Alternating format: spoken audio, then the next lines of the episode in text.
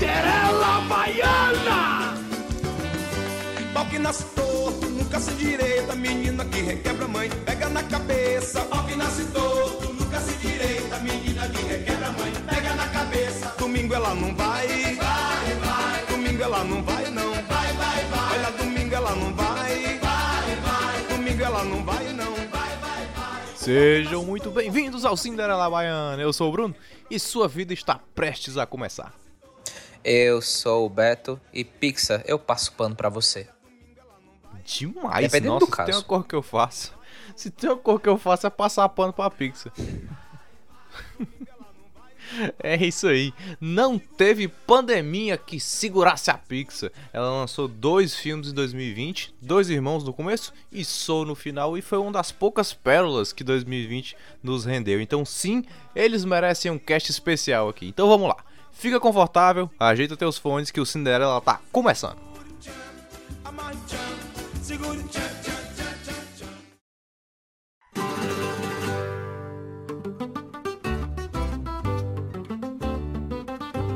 Beto Baquite, feliz 2021, Beto Baquite. Feliz 2021, meu querido Bruno Craveiro. Demais, feliz 2021 aí pra você que tá nos ouvindo.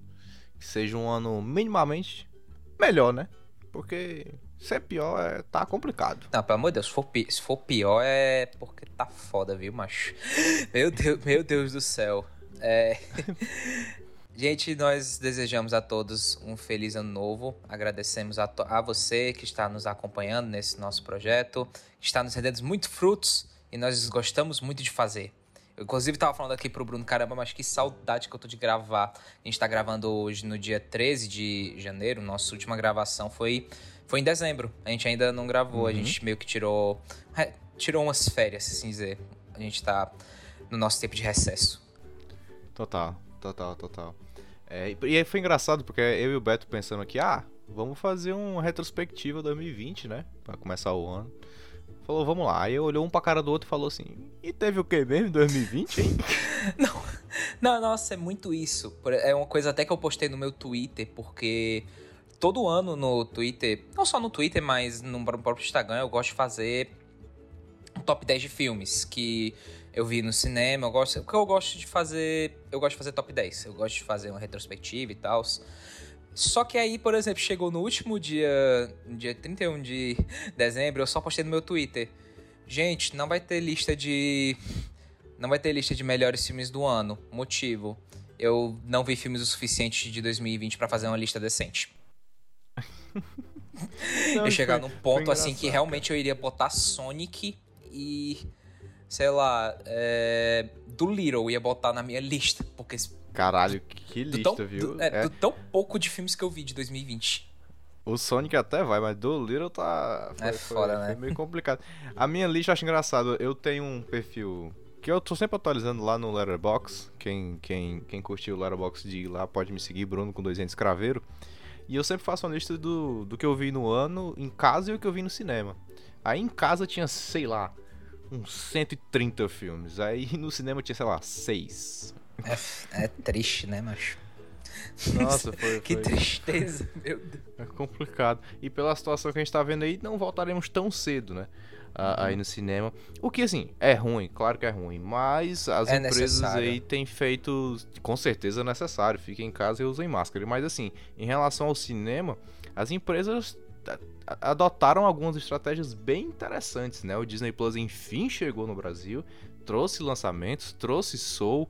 eh, Lançando direto no Disney Plus, e sem contar da estratégia da Warner, né? Que lançou tudo no HBO Max. Foi, foi, foi assim, algo muito revolucionário até. É, realmente assim, mudou, mudou o cinema. Foi uma forma assim de dizer, cara, você agora tem opções, sabe? Porque, como a. Pra quem não sabe, o que a Warner fez foi todos os, lan- os lançamentos, os grandes lançamentos da Warner, planejados para 2021. Mulher, Mara- Mulher Maravilha é um deles, Space Jam 2 é um deles, Matrix 4 também é. Eles são agora vão ser lançados nos cinemas e no aplicativo de streaming do HBO Max simultaneamente. Lançou no, lançou no cinema num dia, no mesmo dia ele vai estar no HBO Max. Nossa, e isso, isso vai ser incrível. Quer dizer, vai ser incrível a partir de, sei lá, né? Maio, que vai ser quando chegar aqui. Pra galera de lá de fora aí já tá, já tá sendo incrível, mas pra gente vai demorar um pouquinho, né? Exato. O ódio que eu tenho dessa galera que faz esse tipo de coisa. Lança o bagulho internacional, rapaz. Oxi. As pessoas nos desva- Vacilo. Eles desvalorizam tanto a gente. O Brasil consome tanto streaming. É, e no caso da, da HBO, até na Europa. Tipo, nem na Europa chegou ainda. O que, que esses caras estão querendo? É, não, vamos perder dinheiro, é isso mesmo. Não, só tem Uhum. gente nos Estados Unidos. No resto do mundo não tem. Ah, pra lá, irmão. Pô, vacilo. Mas, de qualquer forma, é, vai ser um ano bem diferente. Então a gente vai poder acompanhar aí um ano de recheado de streams. Se você acompanha o Cinderela Baiana no Instagram, o arroba Cinderela Baiana com dois N's, você viu a situação que a Netflix vai fazer esse ano. Vão ser mais de 70 produções de filmes, de longas, né? Sem contar as séries, ah, originais Netflix no ano. Diz ela, promete ela, pelo menos um por semana. Caralho, viu? Muita coisa. É filme, papo. E assim, aí eu vi muita gente comentando, ah, dos 70 nenhum presta. Rapaz, assim, pode ser até que eu queime minha língua, mas filme que tem, ah, vai ter Leonardo DiCaprio, Jennifer Lawrence, vai ter The Rock, vai ter, são- tem elencos aí, bem, Olivia Colman tem elenco, ah, o rapaz que dirigiu o, o Marriage Story, como é o nome dele, História de Casamento, Noah Baumbach. Noah Baumbach vai dirigir também. Vai ter muita gente dirigindo coisa bem legal. Vai ter adaptação de peça da Broadway na- com o Lin-Manuel Miranda dirigindo. Então, assim, cheio de coisa. Se vai ser bom, aí a gente vai ter que ver. Mas que tem coisa pra caramba, tem sim. Olha, meu amigo, depois que a Netflix fez Roma, eu finjo que 365 dias e os filmes do Adam Sandler nem existem. Nem existe, né? Nossa, esse 365 eu vou te falar, viu? Porque assim, o Adam Sandler tem uns filmes ruins, mas o 365 ele é uma ofensa. De Tipo verdade. Assim, eu, eu, eu, sou bem assim, eu falo assim, olha, eu acho que filme, e a gente que mexe com crítica, com produção de conteúdo, ver filme bom é maravilhoso, ver filme ruim é engrandecedor. Ver 365 é uma ofensa a si mesmo. Assim, não é que ele é ruim, ele é, é, é nojento, assim, de um jeito que você... Nossa, Que ver, que ver filme ruim tem sua magia. Tem filme ruim que a gente vê adorando, se divertindo. E É. tem filme ruim que a gente vê fica puto, sabe? com Fica, certeza. o que, que eu tô assistindo, mas 365 é um, é um exemplo. Com certeza, com certeza. Mas vamos nós aqui, vamos lá. Antes da gente começar a falar eh, primeiro do Dois Irmãos, a gente tá produzindo muito conteúdo relacionado à Pixar. Então, se você tem esse afeto que nós temos também pela produtora, pela, ah, pela Pixar, você vai gostar bastante do que a gente tá fazendo. Tanto lá no Instagram, como, atenção, como no nosso canal no YouTube. É isso mesmo. Cinderela Baiana agora tá no YouTube. Bomba! Aí eu fiz. A gente fez um vídeo essa semana lá sobre Soul e as regras da Pixar, né? Se você não sabe, a Pixar tem. Assim, um das animadoras revelou que eles têm regras pra seguir, assim. Regras de. Não são regras fixas, são regras de composições. É como uma espécie de fórmula mágica pra escrever os filmes da Pixar. E a gente brincou um pouquinho isso lá no Instagram e também lá no YouTube. Então você pode conferir ah, tanto as críticas de Soul, todas as resenhas que a gente fez, como essas regras essas fórmulas da Pixar que a gente apresentou pra vocês. Então tem muito conteúdo lá pra vocês seguirem, beleza? Então Beleza. vamos começar aqui.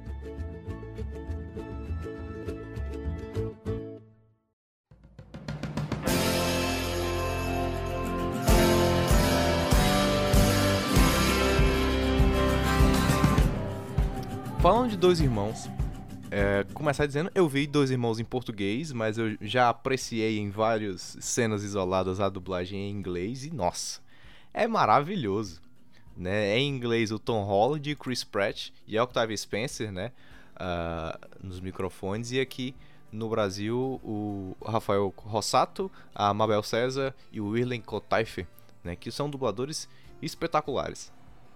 Eu assisti os dois, das duas formas. Eu assisti o filme uma vez no cinema e duas vezes é, em casa.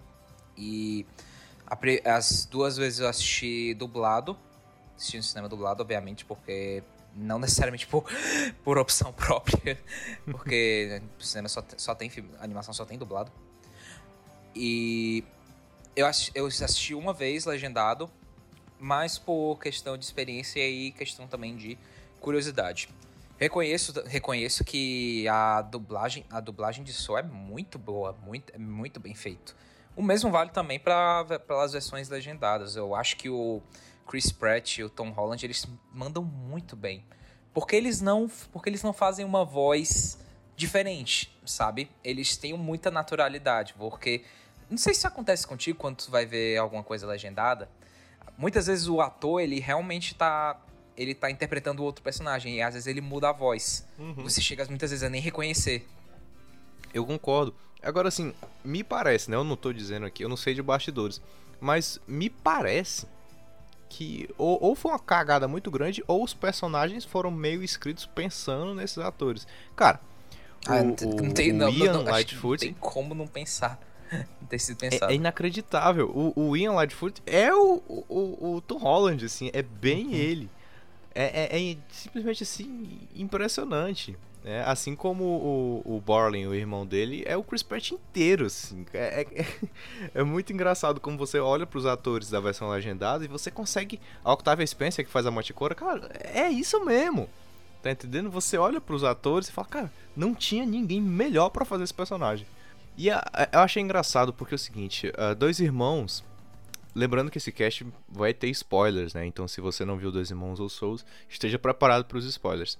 A ideia de Dois Irmãos é explorar um universo que a Pixar ainda não tinha mexido, né? Depois de tantos anos de estúdio, a Pixar não tinha mexido nenhum com os universos, os universos de RPG né, de elfos, dragões, magia. Eh, centauros, magia em geral.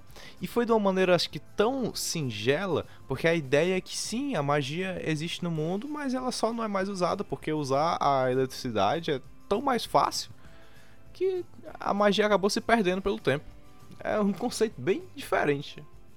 É muito, é muito, eu acho muito legal essa essa vibe da Vibe não, essa temática que a Pixar gosta muito de abordar temas conhecidos, mas até mesmo às vezes de forma diferente. Por exemplo, vou te dar um, vou dar um exemplo assim de um filme bem subestimado da Pixar, na minha opinião, que pega pega esse esse pega esse tipo de conceito e dá uma brincada com isso. Por exemplo, aqui eles estão abordando magia mas a magia é algo que, nesse próprio mundo que tem magia, ela é pouco usada. Uhum. O, um caso parecido foi o que a, a, Disney fez com o filme do Bom Dinossauro. Que é um filme que, enfim, é, a fala sobre dinossauros. E o próprio filme fala. A brincadeira que o filme é. E se o meteoro que caiu, que caiu na Terra tivesse desviado? Entende? Entendi. É uma criatividade entendi, naquilo entendi. que nem necessariamente é tão original assim, sabe? Total. Total. É você pegar um conceito que já existe, que já é até um pouco batido, e conseguir reciclar ele de uma forma muito interessante. Eu acho que Dois Irmãos é bem isso mesmo, porque uh, falar de magia, falar de RPG já aconteceu em vários momentos uh, do cinema. Mas uh, falar dessa maneira de, ah, a magia tá aí. Quem quiser ir atrás vai lá e usa. Mas na real é que é um negócio meio ultrapassado. Tipo assim, objetos mágicos, você vê monumentos e a galera destruindo os monumentos. Né? E o Barley, não, é a nossa história. Eu acho engraçado até porque a gente meio que vive isso, né? meio que a nossa história os prédios históricos, os monumentos que não são tombados, né, que já é um processo bem complicado o tombamento, é, sendo destruídos para construir novos shoppings, novos, uh, novas casas, novos condomínios, né? E é, você acaba perdendo um pouco desse processo histórico. E eu acho que o Dois Irmãos ele traz um pouco isso, né? De você conservar a sua história. Acho bem. É, é um filme de muitas mensagens. Demais. Bruno, o que você achou do filme? Vamos lá. Eu, particularmente, adorei Dois Irmãos. Eu achei que não fosse gostar, eu achei que toda a. a porque, vamos lá. A ideia de Dois Irmãos é que uh, o pai deles, né? Eles são irmãos, o, o Ian e o Barley são falecidos. São, o, o Ian e o Barley são irmãos. E o pai deles faleceu é, quando eles eram bem pequenos, então ele tem pouquíssima memória. Eu imaginei que fosse uma coisa bem sentimental em torno do pai, ou do pai voltar a aparecer. Mas, na verdade, eu não sei se chega a ser um plot twist, mas Uh, eu também sou muito burro, né? Olha o título do filme. É a relação entre irmãos que, que, que tá sendo contada aqui. E eu acho que essa ideia de você contar sobre uma relação sem nunca falar sobre ela é, é sempre sobre os irmãos, mas a, a, a relação meio que vai se construindo no background para você entender como a, a, vida deles foi permeada por aquilo, mesmo eles estando olhando para a falta do pai. Ah, meu pai nunca teve aqui porque ele faleceu. Mas e o irmão? Tá entendendo? Que ficava sempre de lado para você ao, ao, mesmo tempo percebendo a presença dele do lado e quanto ele foi importante para sua vida. Então eu acho que o Dois Irmãos ele tem lições bem legais e no geral, cara, eu adorei demais o filme. Cara, é... Cara, eu compacto muito com, muito com esse sentimento. É... Eu acho que Dois Irmãos ele é um filme muito para você enxergar, para você, para fazer você enxergar as coisas de outra perspectiva. Uhum. Em que sentido que eu quero dizer? Eu concordo que ele é um filme que você, você, você tem pessoas que vão se identificar mais com ele do que outras. Não, eu não tô falando só as pessoas que ah, só, só vai gostar do filme quem tem irmão. Não, não é necessariamente isso. Mas o filme ele quer pegar uma, uma imagem de que cada um pode ser seu, pode ser aquela essa figura, pode ter uma figura paterna. Todo mundo pode ser essa âncora, né? Pode ser a sua âncora. Basta você, basta você dar liberdade da mesma forma e basta você você enxergar, querer enxergar isso, entende? Concordo. E eu, eu acho curioso que os dois filmes que a gente vai falar aqui, o Dois Irmãos e o Soul, eles têm uma premissa, assim, é, é, diferente, mas parecida em certa forma, que é de você olhar o mundo ao seu redor, né? Muito sobre a Pixar, exato, muito sobre a Pixar é sobre crescimento uh, e sobre ações, sobre lições. Aqui é, são aventuras até mais intimistas, são aventuras que, que mexem com você no sentido de você olhar ao seu redor. Dois irmãos olhar as pessoas ao seu redor, e no Soco a gente vai falar mais tarde, sobre as coisas, sobre as percepções, sobre o ar que está passando, sobre o barulho da água, sobre pequenas coisas que vão rodeando o seu dia a dia e você acaba ignorando um pouco. Então eu acho muito legal, uh, é, é até curioso, né? Porque se a gente olhar, a Pixar vinha de uma de uma situação de estar tá revivendo Toy Story. Aí a gente vai ter o filme do Buzz aí que vai acontecer daqui a alguns anos. Então, sempre se baseando nas grandes franquias que ela acabou construindo. E a gente vê dois filmes, eu posso até queimar minha língua, mas dois filmes que pelo menos têm a proposta de serem únicos. De, ser, de serem one-shots, de serem filmes de, intimistas, de percepção, sem muita intenção de virar uma grande franquia extremamente lucrativa. Filme até com orçamento um pouco mais baixo, com a animação mais relaxada, né? a animação mais mais contida, mas tão bonitos da sua forma que, que, você se sente parte daquela aventura. Cara, tu comentou sobre isso, sobre isso, eu acho até interessante mencionar sobre a animação. É... O filme é dirigido pelo Dan, Dan Scanlon, que já havia já havia trabalhado com a Pixar antes. Na verdade, ele é um diretor da Pixar, se assim dizer. Ele só tinha trabalhado com, com. Só tinha feito um filme antes, que é o. Subestimado, o super subestimado Universidade Monstros, que é um filme que, uhum. eu, gosto, que eu gosto bastante. Ele, ele que dirigiu, ele que trabalhou com o roteiro. Aqui ele também faz a mesma coisa, ele dirige, ele produz, ele trabalha com o roteiro, com a, com a história e tudo.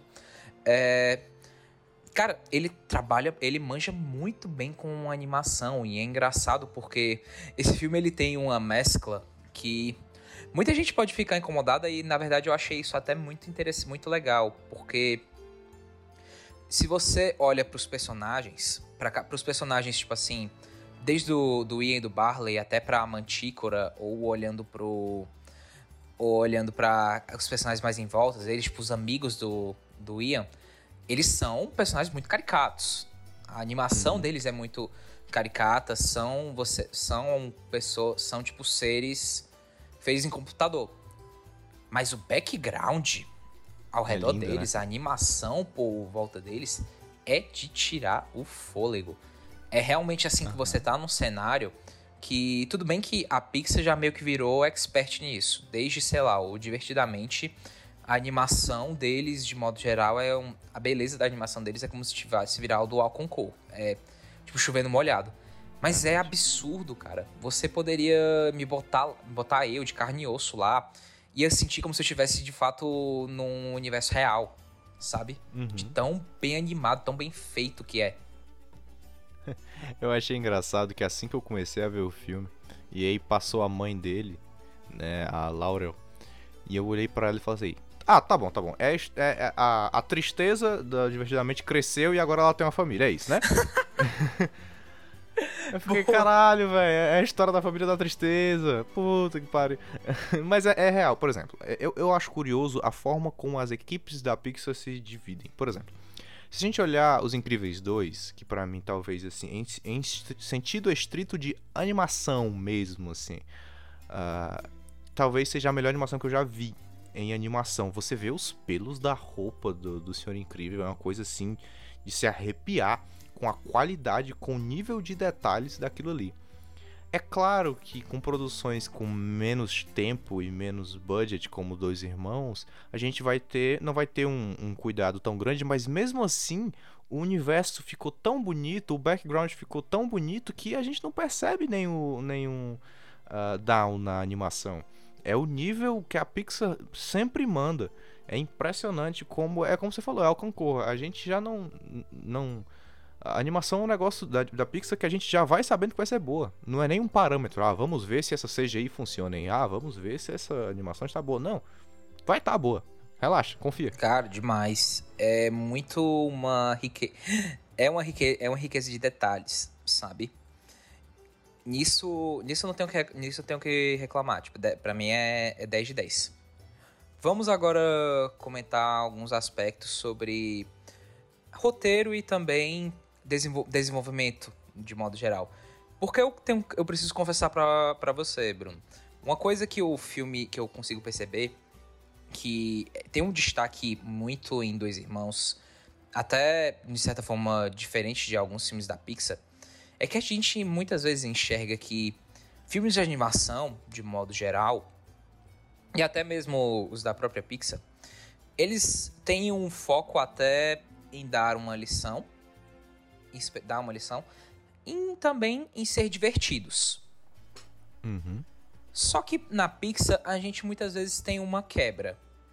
Porque a gente vê filmes que tem um foco muito grande em ensinar, em dar uma lição, mas que não são necessariamente divertidos, aquele cenário de ah, não tem uma cena de ação, não tem uma cena de aventura, por exemplo, é, um caso, os casos recentes, por exemplo, divertidamente eu não acho um filme, eu não acho um filme divertido, que é até uma uma heresia dizer dado o nome do filme. Mas eu concordo, eu entendo, eu concordo. Viva, Viva a Vida é uma Festa não é um filme, não é um filme divertido. Hum, de jeito nenhum. Cara, Dois Irmãos é um filme muito divertido. É um filme cheio de momentos assim de, de ação, de aventura, principalmente na, principalmente no terceiro ato, sabe? E é um filme que é um filme que ele não que, não quebra essa essa tradição, sabe? Porque ele poderia muito facilmente ser só um filme de. ser só um filme, uma jornada de dois irmãos fazendo magia, entende? Até um ponto que poderia ficar entediante ou iria ficar. ou iria ficar bobo, sabe?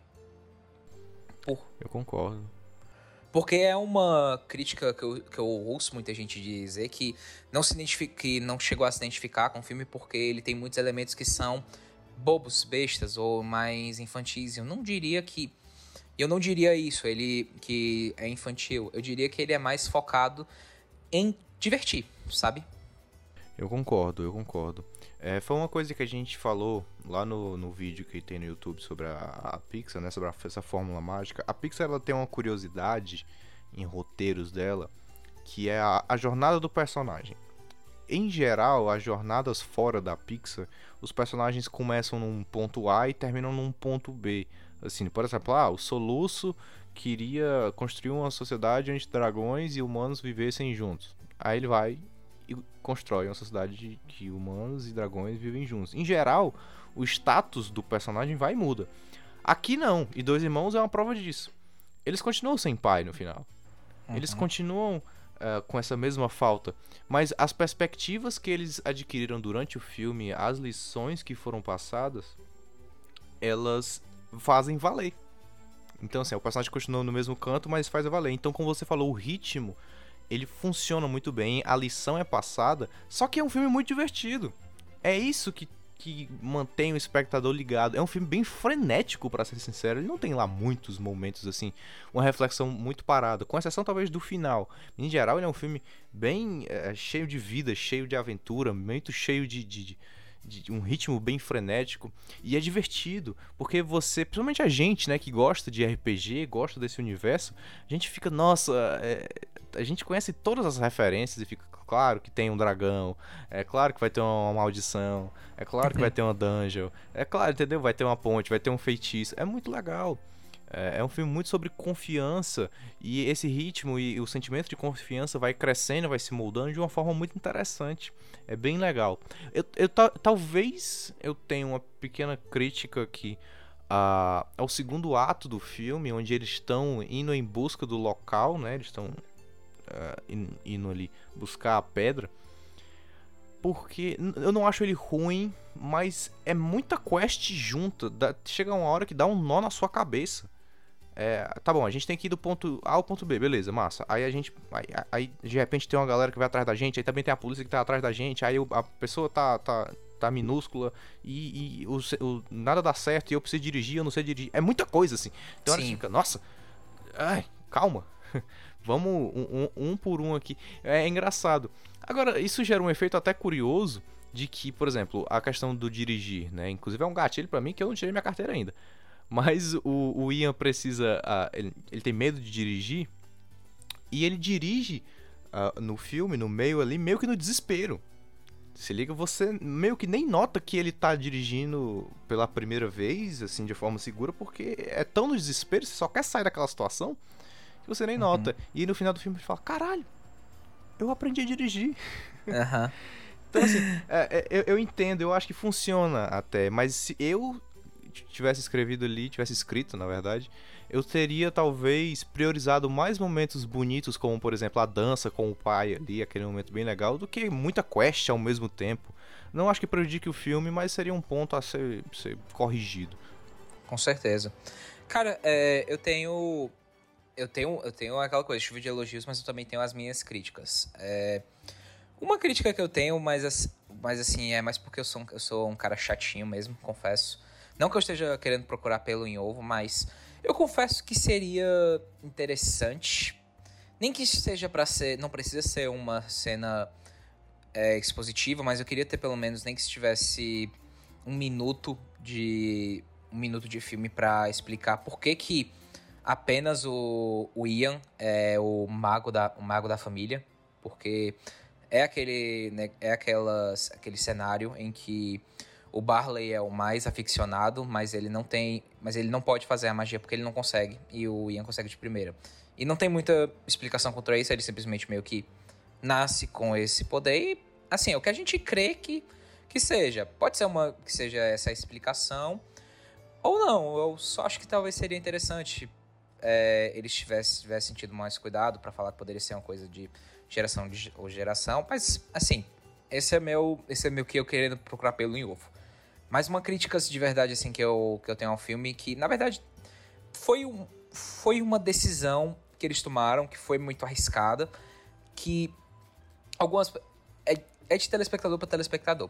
Para mim funcionou, mas não funcionou tão bem quanto eles queriam que funcionasse.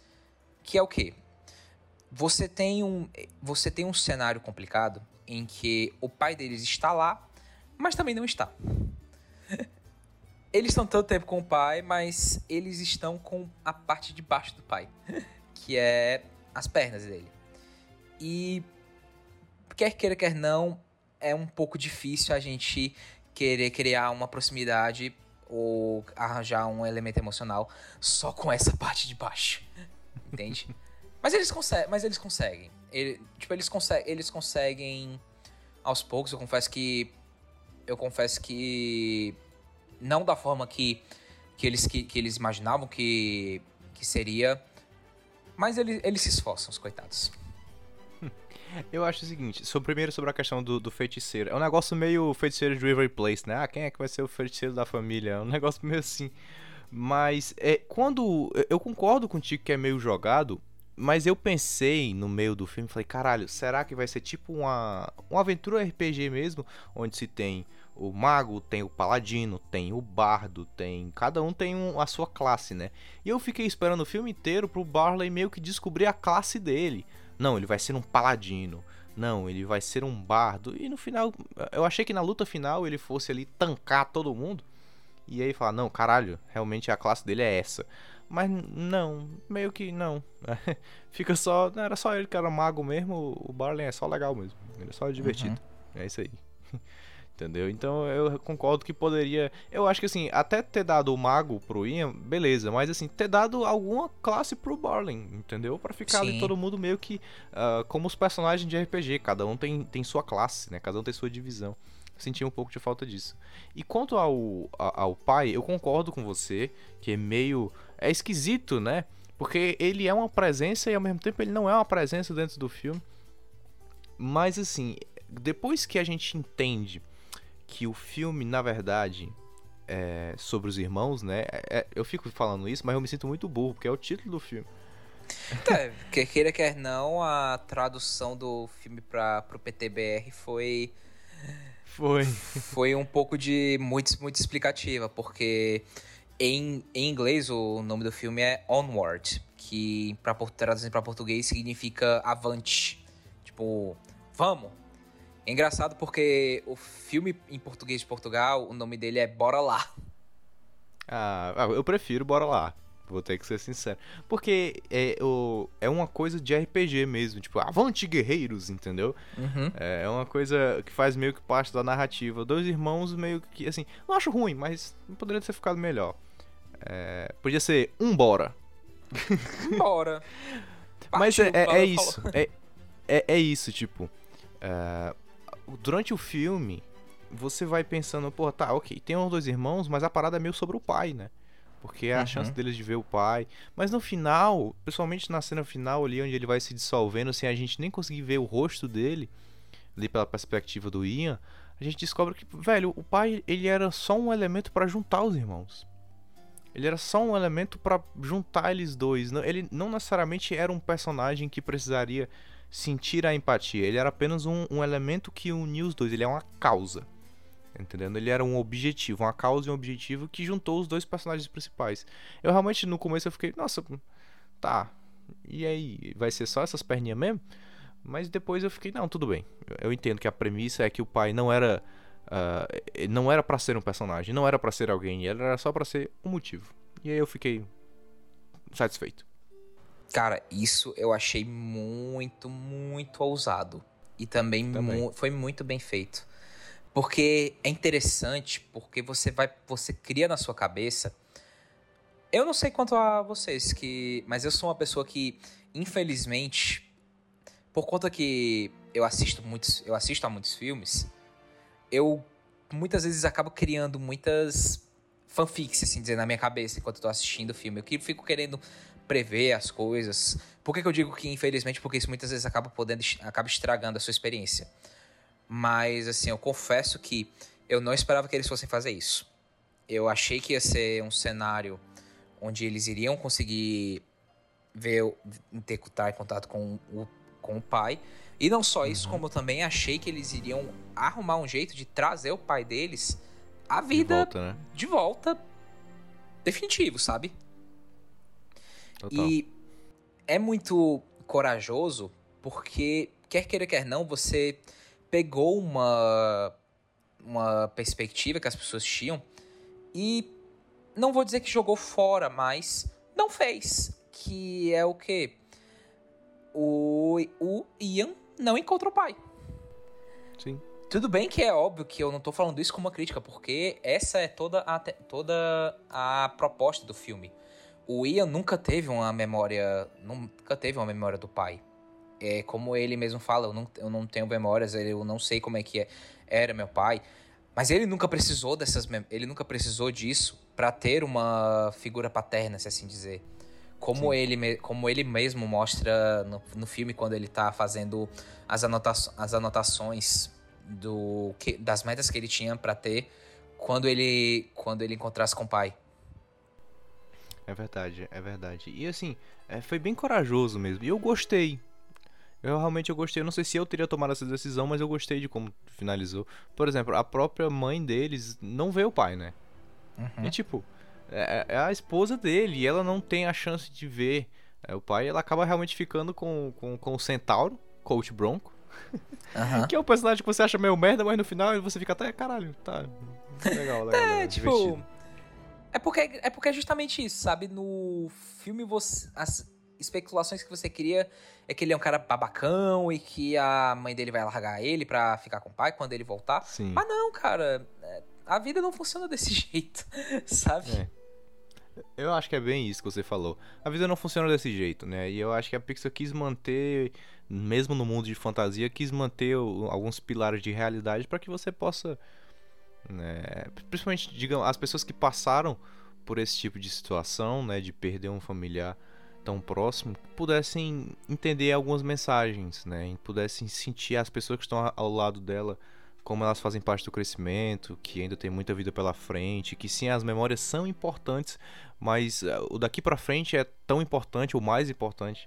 Então, acho que as mensagens no fim foram bem proveitosas. De verdade, com certeza, cara.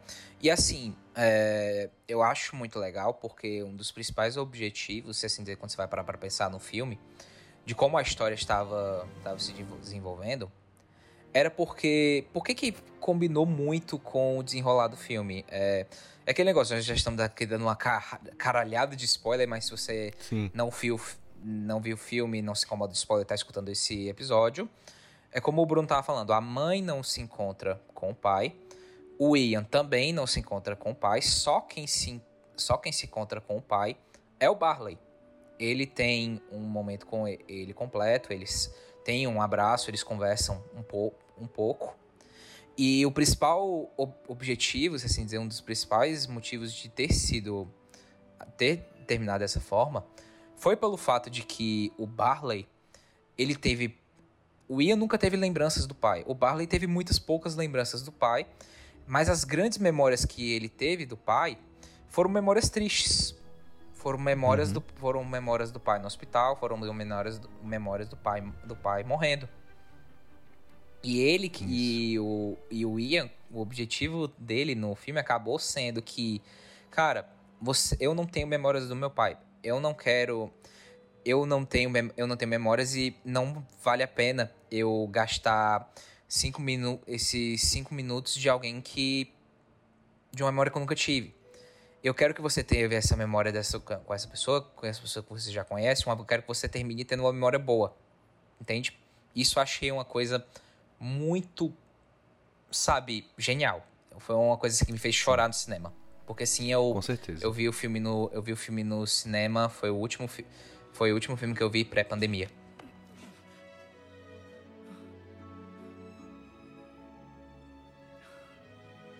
O que ele disse? Ele disse que nunca chegou a se dar um nome, mas podia ser Wilden, o impetuoso. Uau, isso é péssimo. Terrível. e, e ele falou que tá orgulhoso demais da pessoa que você acabou se tornando. Bom, acho que eu devo tudo isso a você. Ele meio que também disse isso.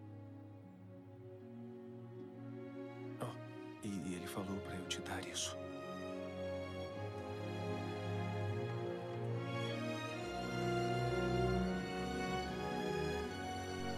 Com certeza, cara.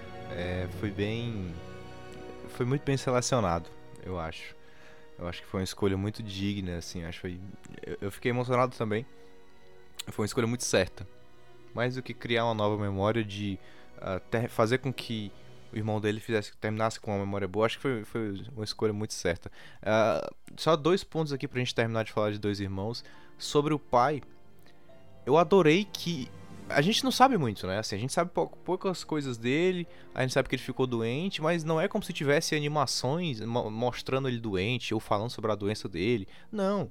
Sabe, isso não precisava. Isso seria feito pra a pessoa chorar de tristeza mesmo. né, de, trista, de chorar e muitas pessoas, isso seria um gatilho enorme para muita gente, né? Então eu adorei que a Sim. Pixar respeitou isso e manteve a coisa na vibe boa, né? Com emoções boas, emoções de superação, emoções de, de, de vida, né? E não de, de- enfim. Então acho que foram escolhas muito certas que a Pixar tem que ser parabenizada por isso. E por fim, eu tenho que falar aqui, eu não posso deixar de falar da minha cena preferida desse filme, que eu me arrepiei, que é a cena da Guinevere, a van do Barley voando que nem um Pegasus pra destruir uma montanha. Eu Fiquei, ca... nossa, não, que cena bem, não, preciso falar. Que cena bem feita. Ela vai, ela papoca um pneu, ela começa a galopar que nem um cavalo. Aí as multas saem e formam uma asa. Nossa, e aí ela vai e voa com o unicórnio do lado e ela bate em cima. Nossa, que lindo. Que lindo. Que cena linda. Cara, é é muito bom. É, Gwen- Guinevere, que pra quem não sabe, é uma clara referência a- ao interesse romântico do rei Arthur. Uhum. Exato. Exato. Então, algo a acrescentar, Beto, sobre Dois Irmãos? Cara, eu não queria nada de muito além do roteiro, é mais assim que é uma tristeza o fato de que o filme a época que o filme lançou, mas eu sinto que até mesmo antes do filme ter lançado, ele infelizmente teve uma, eu sinto que ele teve uma publicidade meio ruim, um marketing meio meio ruim, se assim dizer. É, acabou, acabou que pouca- muita pouca gente chegou a até mesmo saber da existência, pouca gente viu no cinema e pouca gente pouca gente viu. Ele foi pode ser pode ser considerado o primeiro fracasso de bilheteria de bilheteria da Pixar. Até então a Pixar já teve filmes que não fizeram é, não teve os números que números que eles queriam, o mais próximo que eles tiveram assim de uma de uma bomba, de um box office bomb, foi com o Bom Dinossauro, que foi um filme que não, arrecad... não chegou a arrecadar tanto, tanto dinheiro, sei lá, arrecadou 300 milhões para um orçamento de 170. Mas esse não, infelizmente ele não chegou a passar do, do orçamento por motivos por, por motivos de, de pandemia, obviamente. Mas assim, se você se você tiver se você tiver con- condição, o filme o filme o filme está disponível no Disney Plus, como ele também está disponível no mercado no mercado de home video. Dê uma chance, é um filme que vale muito a pena. Excelente, excelente.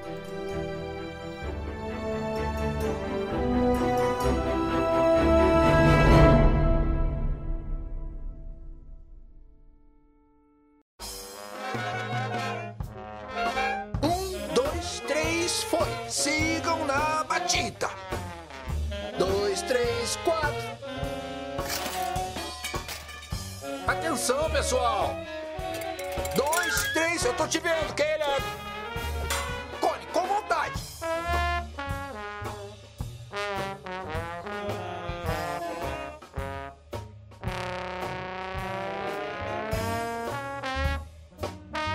Manda ver.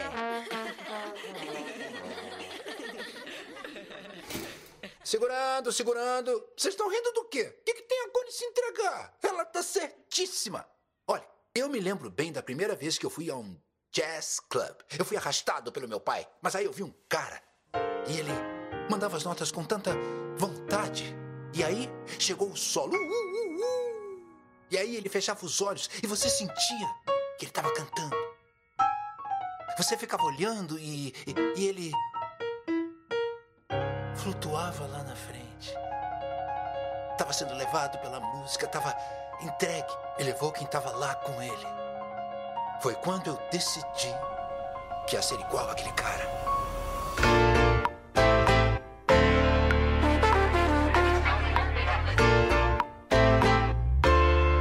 Então, partindo aqui pro outro lado da moeda, vamos agora pro fim do ano.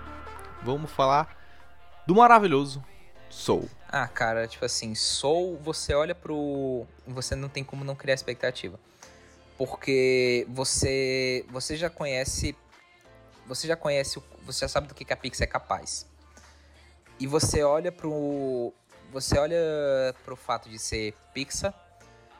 Você olha pro, pra temática de caramba, eles vão falar sobre almas. como assim, gente? A Pixar falando com- sobre, sobre almas. Isso pode dar, dar um negócio tão absurdo de bom. E você tem. E você tem o Pete Doctor na direção. Que pra quem não sabe, Pete Doctor já pode ser considerado um gênio dos, da animação. Diretor de. Não, se liga, é o diretor de Monstros S.A., Up, Divertidamente e agora Soul. Precisa de, precisa de mais? É uma lista bem vitoriosa, vamos dizer assim. Não, o cara, o cara, o cara tem. é, cara tem dois Oscars em casa e muito provavelmente vai ser indicado pelo Soul e deve ganhar.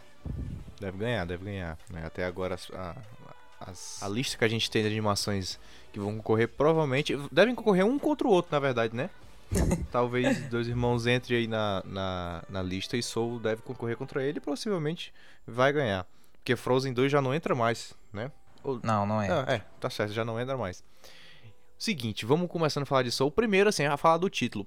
Muito obrigado, seja quem for a, a- Não, seja quem for, não. É, seja quem for que fez a adaptação pro português, muito obrigado por ter mantido o título em inglês. Não trazer pra alma.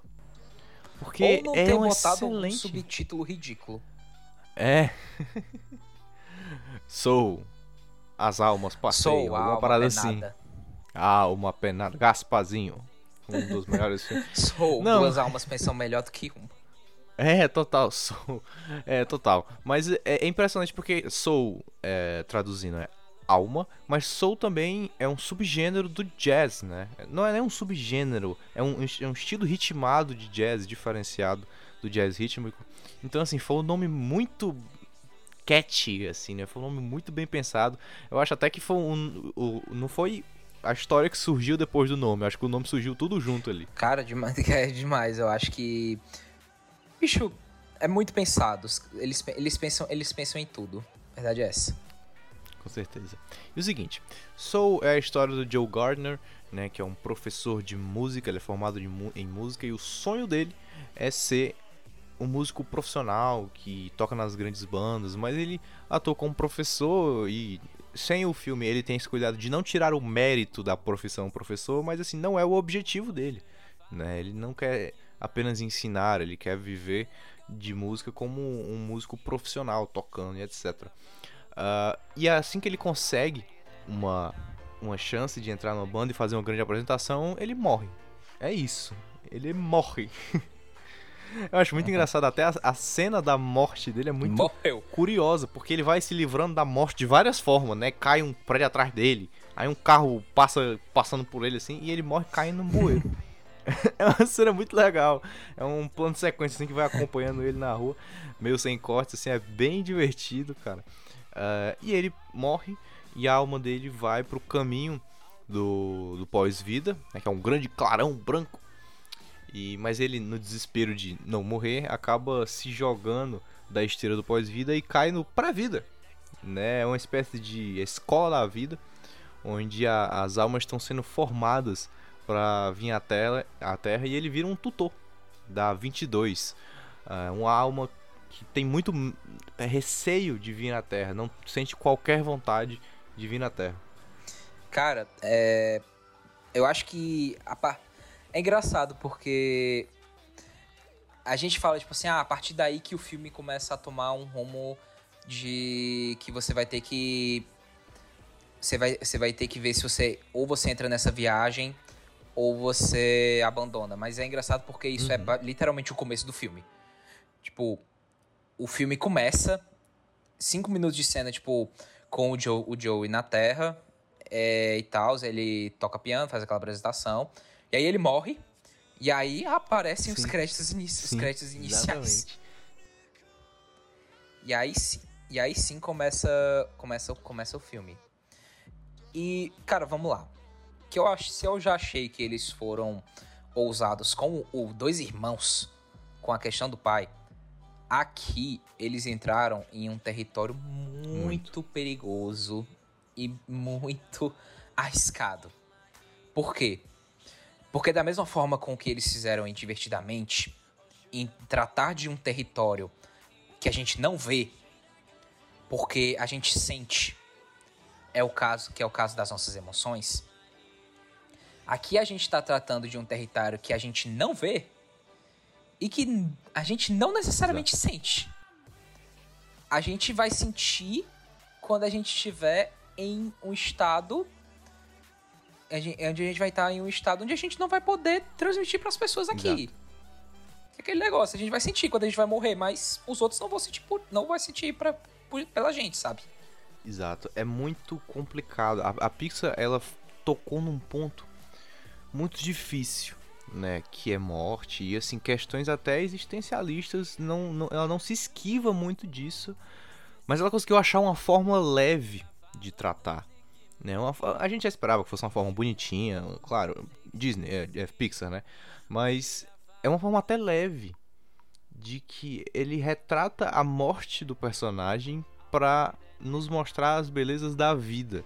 É muito curioso, a diferença de ritmo dos dois filmes é brutal. O Dois Irmãos ele é atacado, né? Ele é rápido, ele é dinâmico. O Soul ele é dinâmico nos cinco primeiros minutos. Depois ele é um filme Sim. bem contemplativo, assim, não no sentido ad astra, Midnight Sky da palavra, mas é, contemplativo no sentido de que as coisas vão acontecendo e a câmera vai passeando pelas ruas e as folhas batem no braço e você vai quase sentindo o ar passando pelo personagem.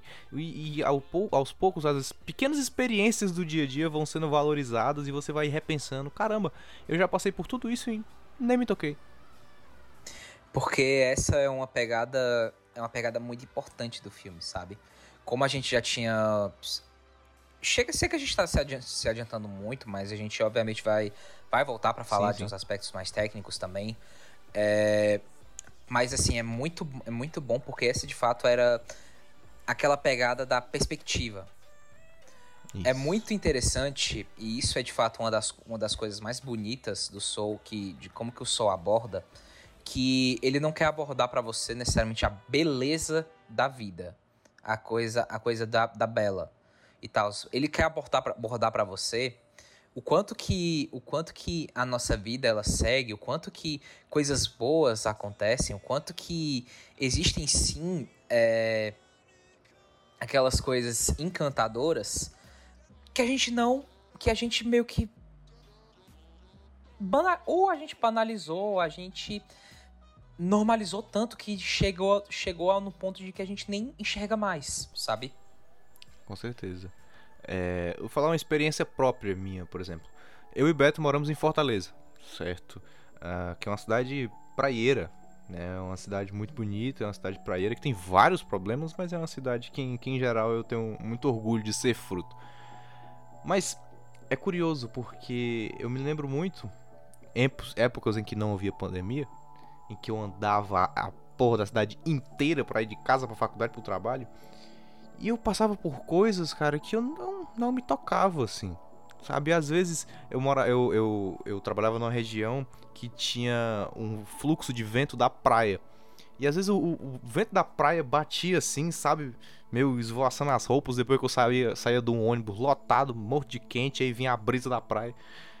E assim eu fico pensando, caralho, velho, eu nem me tocava, entendeu? Nem, nem notava nem parava para pensar. E o Soul é bem sobre isso, porque a montagem que é feita é até muito curiosa, é bonito, porque você vê os personagens aqui em primeiro plano, uh, uh, sentindo o vento, sentindo algumas uh, as folhas passando, e atrás tá os carros vrão, vrão, vrão, tudo passando, e as pessoas passando correndo, sem nem se olhar o que tá acontecendo.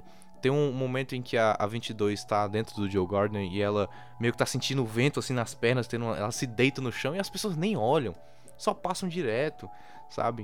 Uh, preocupada com o tempo, toda hora preocupada com o tempo. O nosso dia a dia é muito tempo, tempo, tempo, falta tempo, não tem tempo.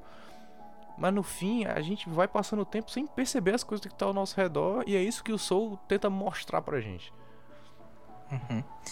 Exato. É interessante. É porque, como você tem, você tem muito um contraponto um, de, entre dois personagens quando acontece o, o grande, o grande clímax do, do filme, que é o ponto onde o, o Joe e a 22 eles vão pra Terra e que o Joe ele acaba acidentalmente reencarnando em um gato.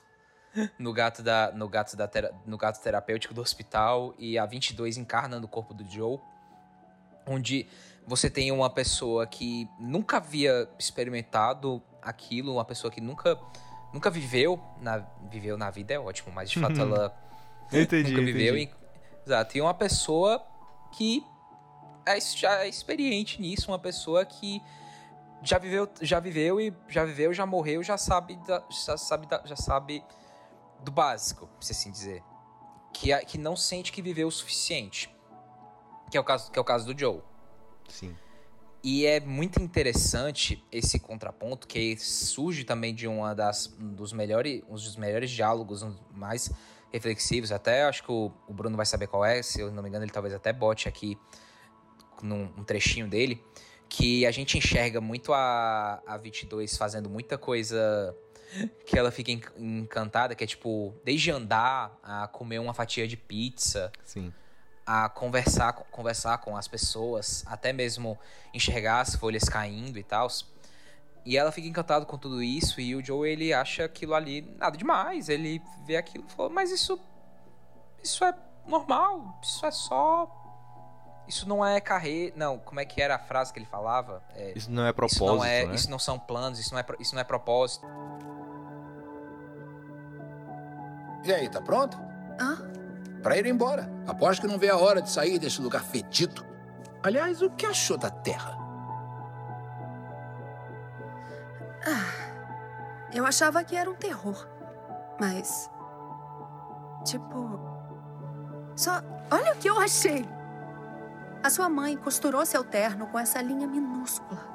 Eu tava nervosa e o Dez me deu isto. Aí um cara no metrô gritou comigo. Eu fiquei assustada. Mas eu gostei de sentir aquilo. Na verdade, eu achei que podia ter alguma coisa errada comigo. Entende? O medo de não ser feliz aqui na Terra. Mas eu agora aprendi sobre propósito e paixão e.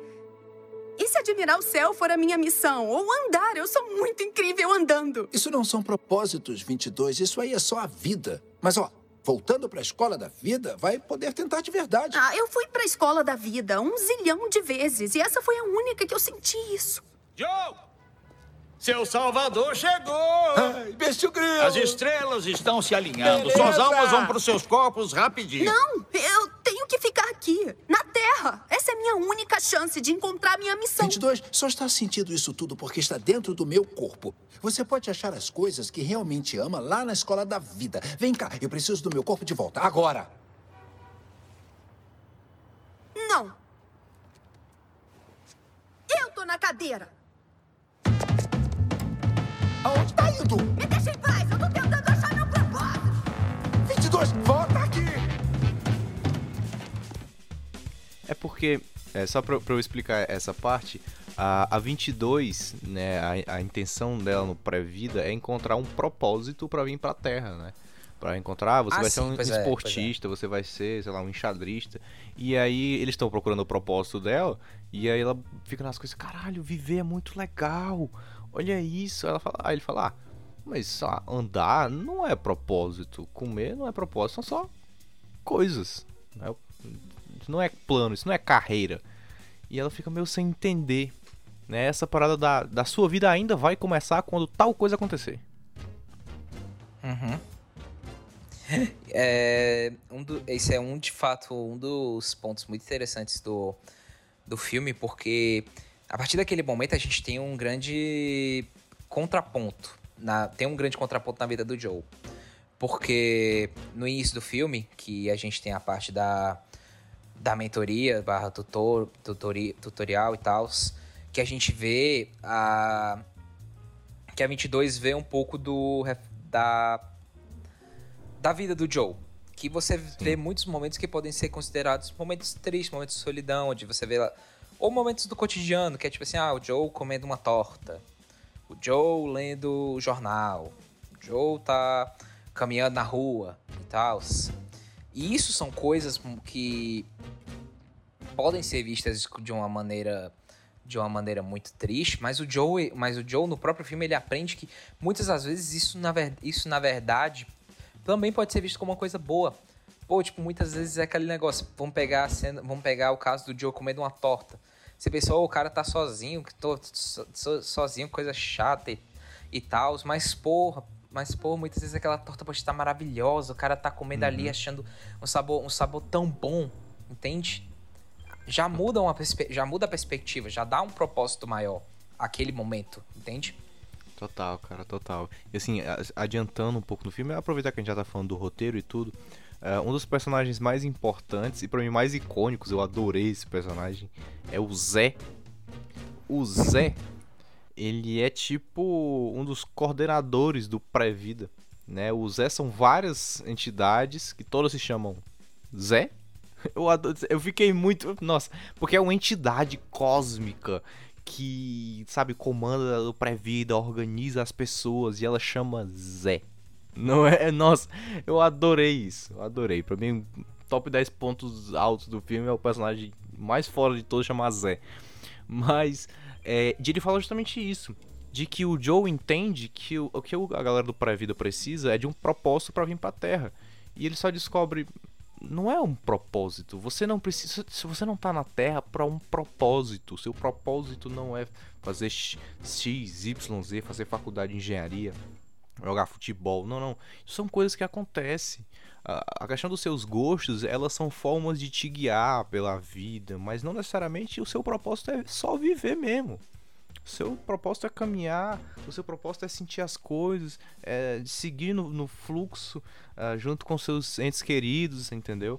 Então, essa perspectiva de que, ah, eu vivi para fazer isso. Não, você viveu para viver. Fazer isso é consequência. Exato. É... E o que acaba também levando a outro a outro, outra lição de vida muito interessante que é abordado no filme. E eu confesso que depois que depois que eu vi o filme eu parei muito para pensar nisso. É, não só nisso mas no filme em geral foi um filme que me fez refletir bastante levei até isso para terapia. Uhum. é justamente justamente a cena do oceano. O que, que é a cena do, do oceano? É a cena da fala da conversa Nossa, que o Joe tem com a com aquela com a cantora da apresentação que o grande um grande ponto do filme, um grande ponto de, de partida, um grande é, um grande MacGuffin, se assim dizer, o objeto que movimenta a trama, que faz com que o Joe busque, busque tanto voltar à vida, é porque ele conseguiu essa oportunidade de se apresentar, de se apresentar nesse show com essa cantora famosa. E o filme inteiro a gente tem a perspectiva de que a vida do Joe vai mudar. Uhum. Que isso vai ser. Que ele mesmo fala. Ah, e a partir de agora eu vou ser. A minha, a minha, vida, a minha vida vai ser diferente. Eu vou agora anotar, vou anotar autógrafos, eu vou ser famoso, vai tudo valer a pena. E aí, ponto, ele morre. Sim. E é interessante porque acontece tudo isso e depois que essa cena, depois que ele apresenta, tipo, porque ele, vo ele volta, ele tem, os, tem o show e tal, é, ele realiza o sonho dele que ele tanto que a gente tanto vê no filme. E quando acaba, tipo, passou, sabe? Uhum. Ele ele olha, ele aconteceu e tal, e ele viu que ele vai ter que voltar lá de semana que vem para apresentar e tal. E aí ele tá tendo. tá, tipo, em choque ainda sobre tudo que aconteceu. E ele vai conversar com a cantora e ele fala. Você faz 100 shows e um é matador. Hoje foi impressionante. É. Então, é. O que vem agora? A gente volta amanhã à noite e faz tudo de novo. O que é que foi, Joe? É que eu venho pensando nesse dia faz. Bom, a vida inteira. E eu achei que ia ser diferente. Tem uma história sobre um peixe. Esse peixe foi até um ancião e disse: Tô procurando um negócio, um tal oceano. O oceano? O ancião falou. Você está no oceano. Isso, disse o peixinho. Isso aqui é água. O que eu quero é o oceano. Te vejo amanhã.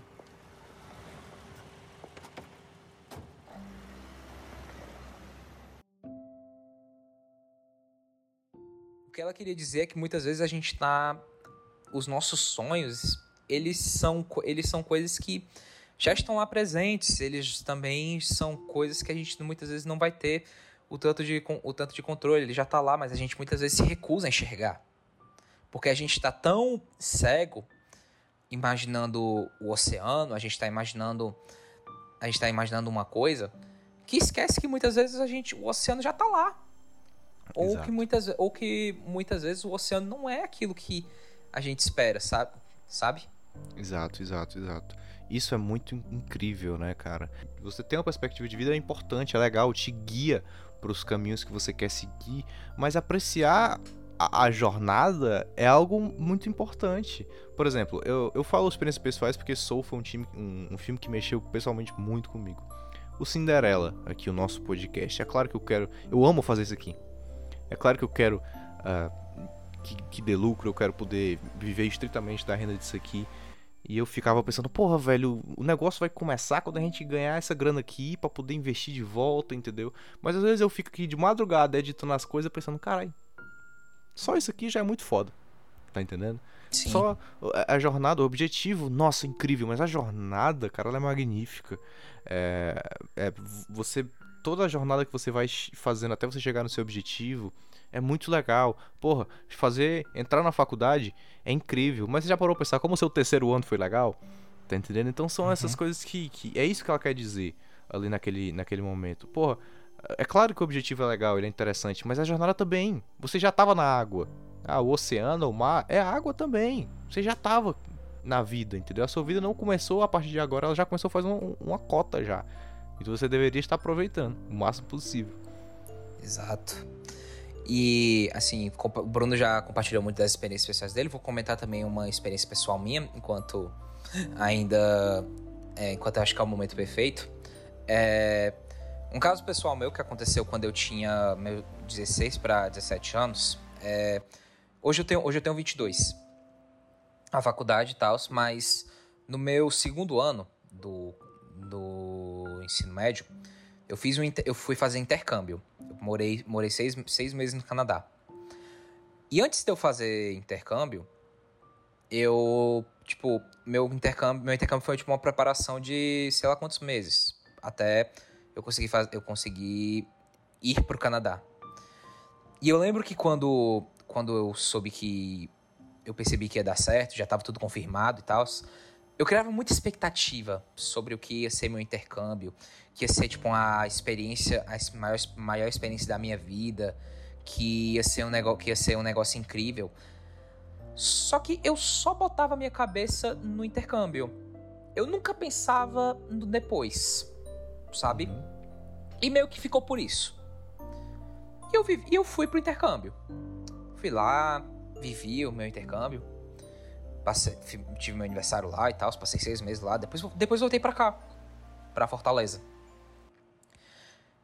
E quando, quando eu voltei, eu tive um choque muito grande de realidade. Sim. Porque eu estava chegando num ponto da minha vida onde eu não tinha planejado nada, sabe?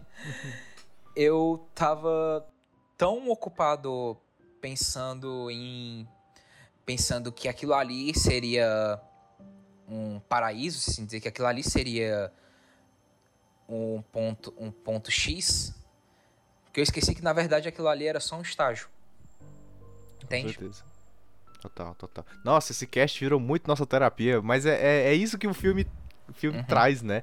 É, é, nossa terapia porque o filme justamente te propõe fazer esse tipo de reflexão que a gente tá fazendo aqui. Eu tenho certeza que você que tá ouvindo, se você viu o filme, principalmente, você consegue rememorar vários momentos exatamente assim como o Beto relatou. Que, porra, na hora foi massa, mas até lá foi legal também.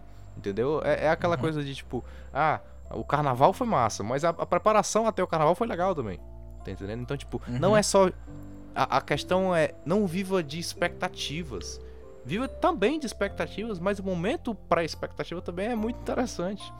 Então, é, Demais. é muito legal. O Soul traz uma, reflexiva, uma reflexão muito bonita.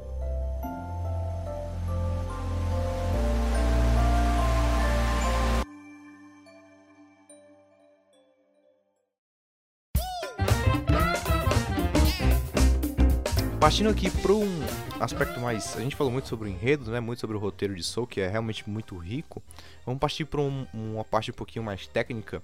Uh, Soul é um filme bem completo, né? Ele tem um ritmo bem diferente que a Pixar normalmente, que a Pixar normalmente tem, que é, é um ritmo mais contemplativo, faz parte da narrativa do filme. Uh, a animação é bem bonita. Hum, Assim, ela é bonita, vai. Assim, é- ela é. Mas ela não- também não me surpreende muito. Eu fiquei um pouco assim, sentido. Achei que poderia ter sido. Especialmente as, as alminhas. Poderiam ter sido um pouquinho mais trabalhado. Eu achei meio maçaroca, assim. Sim, Mas, eu, ente- mas, assim, eu entendo. mas assim, é, parar pra pensar, é um filme que foi finalizado na pandemia, né? Então, o desconto foi muito bem dado. Né? Imagina se a Uhum. dificuldade pra- pra fazer, pra entregar esse filme a tempo, do- exatamente no dia do Natal, né? Foi dia 25 de dezembro que foi lançado. Exato, Então a gente tem que dar esse desconto aí que a produção provavelmente sofreu muito. com Ah, certeza. Agora sim, diferentemente do Dois Irmãos que a gente falou sobre coragem, Soul é um filme corajoso que termina bem confortável, né? Tipo, Ele termina da, da, da melhor forma possível. Ele é um final um tanto aberto, mas também no ponto, sabe?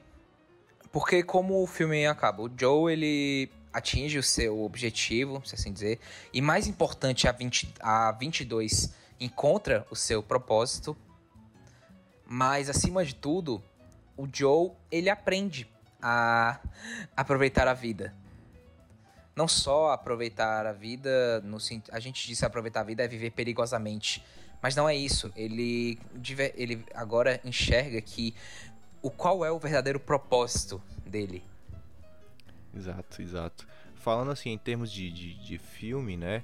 É, é um final que ele não é corajoso, porque em relação ao que o filme inteiro é bem corajoso, porque o, assim, o coragem teria matado o personagem, né? Deixado o personagem ir pro pós-vida. Mas como a Pixar não não tá aqui para fazer histórias de acontecimentos, né? É tudo uma grande ilustração para a gente aprender as verdadeiras lições. Faz sentido que ele volte. Faz sentido, né? É a questão do que a gente comentou aqui do ponto A ao ponto A. Ele continua no mesmo lugar, só que com o seu caráter completamente mudado. Pronto, exato.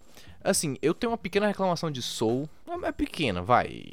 Mas é porque eu sou um pouco cri-cri com esse sentido. Quando eu vi o filme Soul, eu falei, cara, vai ser incrível, vai ser muito jazz, vai ter muita música, vai ser impressionante. E sim, tem música, tem momentos musicais muito, muito, muito legais, muito emocionantes, quando o Joe tá tocando piano com a banda.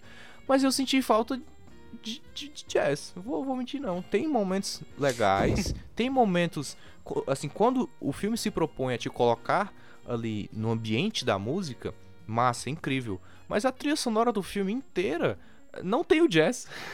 é uma trilha sonora bonita, é uma trilha sonora no estilo divertidamente, assim, com um pianinho tocando de trás, mas não é o jazz do Joe. Então eu, eu fiquei, caralho, eu achei que o filme inteiro fosse todo meio ritmado, naquele sentido. ah, ah, meio. Não sei nem se sen- sentido Birdman, assim, naquele que a- o jazz tá toda hora acompanhando, batendo. Uhum. Mas não teve. É, é só uma opinião pessoal que podia ter sido feito dessa forma, já que era um filme que não só sobre ah, lições, é um filme sobre jazz, é uma homenagem ao jazz, né? Ah, ao soul, jazz e soul. Ah, eu senti falta. Não, cara, é, eu, eu, entendo, eu entendo seu ponto, apesar de ser algo que não me, não me atrapalhou, dizer, não atrapalhou minha experiência. A minha pequena, a minha pequena crítica que eu tenho a que eu tenho a Soul é que eu acho que ele é um filme, ele é um filme que tem um, tem um termo, é um termo muito muito bom em inglês que eu não sei dizer como que eu não sei dizer muito bem em português, mas ele tem um ritmo um pouco. Ele tem uns momentos de ritmo um tanto quanto desacelerados, sabe? Sim. Eu acho que ele é um filme que ele começa muito bem. Ele tem o seu. Ele tem um, um meio que. Enfim, acontece aquela grande, grande plot twist do filme que. Que é o que acon- acontece quando ele, quando ele volta pra Terra. E a partir daí existe um, é, um ponto onde o filme dá uma certa diminuída no ritmo, sabe? Sim. Isso acabou, eu acho que afetou um pouco, mas não no sentido de qualidade, eu só achei que, por exemplo, é, o filme tava num ritmo bom, ele deu uma desacelerada. Isso eu achei um, isso achei um ponto, um pequeno ponto negativo. Mas só, porque de fato eu não só eu saquei a mensagem do filme, como as propostas dele, tipo assim, eu engoli, sabe? Tem pessoas que vão ter um olhar mais cético, que vão achar que vão interpretar como algo que não faz muito sentido, principalmente principalmente envolvendo as, co- as coisas do personagem do interpretado pelo Gra- Graham Norton e tal, que assim, é, de novo, de novo, eu- eu de novo eu saquei aquilo ali não me atrapalhou, eu, eu até gostei. Mas se você não gostou, se você achou aquilo ali é, sem sentido, ou achou aquilo ali esticou um pouco a baladeira, é do, seu- é do seu gosto pessoal. É, eu gostei bastante, eu achei incrível a ideia do. Porque, tipo, é aquela pessoa bem zen, né? Que se a gente for Uhum. falar de um termo mais. até um pouco preconceituoso, né? Pela carga que traz o termo hippie. Né? Mas assim, um cara bem Sim. zen, que tá ali com seu fone de ouvido, mandando ver na porra daquela placa, uau, uau, girando. E tipo assim, em outro mundo, cara. Ele tá chapadaço, ele, ele tá em outra dimensão. Ele tá literalmente em outra dimensão. Eu amei aquele conceito ali. Eu achei, nossa, incrível. Incrível, eu adorei. Porque não, porque não, deixa de, não deixa de ser uma coisa presente no cotidiano de muita gente. É, total. é, Essa parada ah, de você transcender, assim. Não só no sentido. Porque eu falo chapado assim na, mais na brincadeira, mas eu não tô falando só no sentido estrito de drogas, mas sim no sentido de meditação, de concentração, ah, que é uma coisa que é uma vivência espiritual muito interessante que muita gente aderiu ao seu cotidiano. Tem algo pra fechar? Sou, Beto, a gente encerrou por aqui. Ah, Tá, eu só tenho. Eu só tenho uma, eu só tenho uma coisa a dizer pra, pra diga. vocês. É, da mesma forma que eu. Da mesma forma que eu diria pra filmes como Viva e Divertidamente, é, Soul se enquadra nessa lista de filmes que é Veja de Coração Aberto. isso. Veja estando proposto a aceitar, a aceitar aquilo que eles estão pra lhe dizer. Soul não é um filme divertido. Ele não tem, ce- não tem cena de ação. Ele não é, não tem cenas assim. Como é que eu posso? Ele tem cenas engraçadas, tem cenas lúdicas, mas ele não, eu não diria que ele é um filme pra criança. Eu, eu facilmente eu consigo enxergar uma criança assistindo aquele filme e não entendendo nada. É, Sabe? concordo.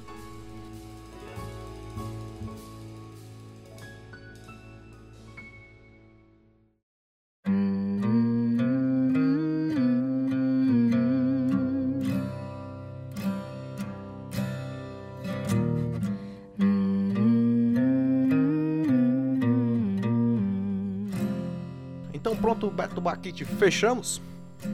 Fechamos. Fechamos. O ano de 2020 foi um ano muito complicado, né? Por tudo que aconteceu, a gente não precisa se repetir aqui.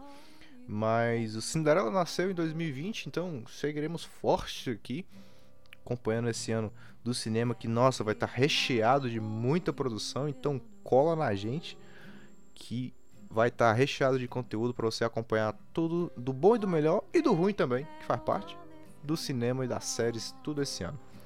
Alguma indicação para nós, Beto? Vou indicar aqui é, um dos primeiros filmes que eu vi em 2021. É, que é um filme de, filme de 2020, um filme, um filme original do Amazon Prime. É muito bom, que é o, o Som do Silêncio, o Sound, Sound of Metal. Ah, Um filme que eu tenho vontade. Eu, eu vou escrever uma crítica pra, pra ele, pra postar no, postar no Instagram. Fique só reforçando, nós estamos postando críticas críticas de cinema um, um- no, no Instagram. Uma, Sim. um post o Bruno escreve, outro post sou eu. É, Sound of Metal é um filme muito bom sobre um baterista de uma banda de metal que tá perdendo a, a audição dele e tá tendo que aprender a conviver com isso. Não vou entrar em mais detalhes. É um filme muito bom, a performance incrível do Riz Ahmed. Sound of Metal é um filme que eu é, não vou apostar, mas eu, eu, eu diria, diria que merece indica umas indicações na academia. Nice, nice.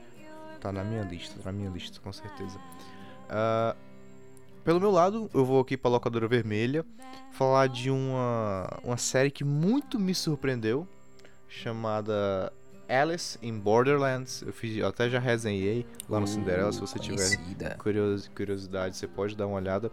A ideia da série ela é uma adaptação, um, um, live action de um anime, o que já me deixa com 35 pés atrás. Né? Parem de fazer uhum. live action de anime, por favor, velho. Deixa o anime em paz, cara. Porra.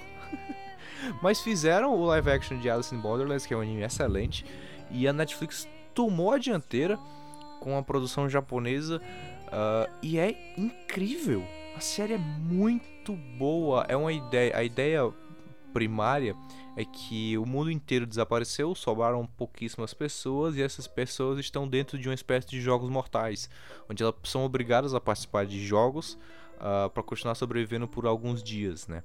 Aí quem não participa dos jogos tem o visto vencido e morre. É isso. É uma série bem brutal, uma série bem uh, violenta. Aviso logo a quem for sensível. Mas é uma série que vale muito a pena, é uma série bem emocional, uma série que bate em algumas feridas, é bem legal. Os atores mandam muito bem, até os efeitos visuais, com exceção de algumas pequenas coisas, mandam muito bem para uma produção de low budget. É uma produção que manda muito bem. Então fica aí a minha recomendação ferrenha. Só, só são oito episódios de em média 30 a 40 minutos, então é bem tranquilo de ver. Não precisa de muito tempo não. Então fica aí Alice in Borderlands disponível na Netflix. Então é isso, galera. Não se esqueçam de nos seguir no Instagram, no Twitter, no TikTok. Se inscrevam no nosso canal no YouTube. Isso é uma verdade. verdade. Nós estamos uhum. com o canal no YouTube. Prepare-se para ver muitos conteúdo, conteúdos lá. Se você está nos escutando no Spotify, assina, se inscreve, se inscreve, se inscreve aí, que isso ajuda a gente pra caramba. E fiquem ligados que muita coisa boa está por vir. Exato. Cinderela Baiana no Instagram é com dois N's, Cinderela Baiana com dois N's. No Twitter é Cinderela Baiana e nos outros é só Cinderela Baiana normal, tá? No TikTok, no YouTube, no todo canto do seu filtro de barro, todo canto. E além que nós estamos disponível em todas as plataformas. Amazon Music, Spotify, Apple Podcast, eh, tudo, tudo. Então, tamo aí, segue a gente, cola na nossa que vai dar bom demais. Então é isso. Até semana que vem. Um abraço. Falou.